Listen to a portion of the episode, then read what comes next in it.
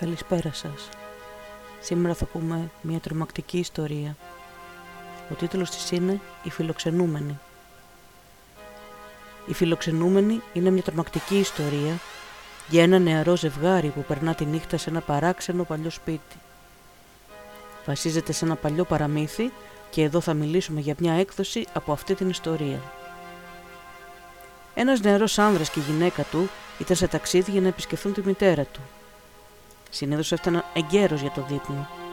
Είχαν καθυστερήσει όμως λίγο σήμερα και ήδη είχε πέσει το σκοτάδι. Αποφάσισαν να αναζητήσουν ένα μέρος για να διανυκτερεύσουν και να συνεχίσουν το ταξίδι τους το πρωί. Ακριβώς έξω από το δρόμο είδαν ένα μικρό σπίτι στο δάσος. Ίσως νοικιάζουν δωμάτια, είπε η γυναίκα. Να σταματήσουμε να ρωτήσουμε. Έτσι λοιπόν σταμάτησαν και ρώτησαν έναν ηλικιωμένο άνδρα που είχε έρθει στην πόρτα. Δεν νίκησαν δωμάτια, είπε, αλλά ευχαρίστω τους διευκόλυναν να διανυκτερεύσουν ως καλεσμένοι τους. Το σπίτι εξάλλου είχε πολλά δωμάτια και θα απολάμβαναν και την παρέα τους. Εν τω μεταξύ είχε έρθει και η ηλικιωμένη γυναίκα, σύζυγος του κυρίου, η οποία συμφώνησε και αυτή με την ίδια θέρμη. Το ζευγάρι, χωρίς να νιώσει φόβο ή απειλή, συμφώνησε να μείνει.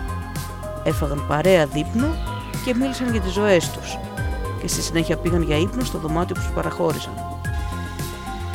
Το νεαρό ζευγάρι σηκώθηκε νωρίς το επόμενο πρωί πριν να ξυπνήσουν οι κοντοσπότες τους.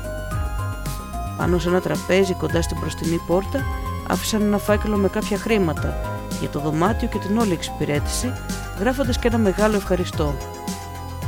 Έπειτα συνέχισαν πηγαίνοντας στην επόμενη πόλη, εκεί όπου σταμάτησαν σε μια καφετέρια για καφέ και πρωινό έπιασαν την κουβέντα με το νερό που τους σέρβιρε και όταν του είπαν το που είχαν μείνει, αυτός έμεινε άφωνος.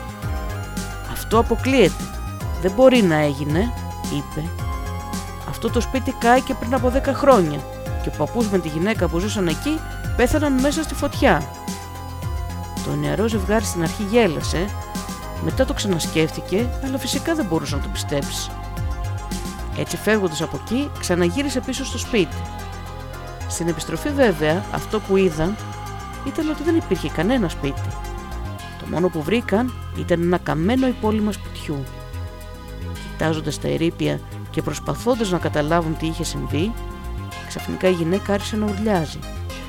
Στα ερήπια υπήρχε ένα άσχημα καμένο τραπέζι και πάνω του ήταν ο φάκελος που είχαν αφήσει εκείνο το πρωί.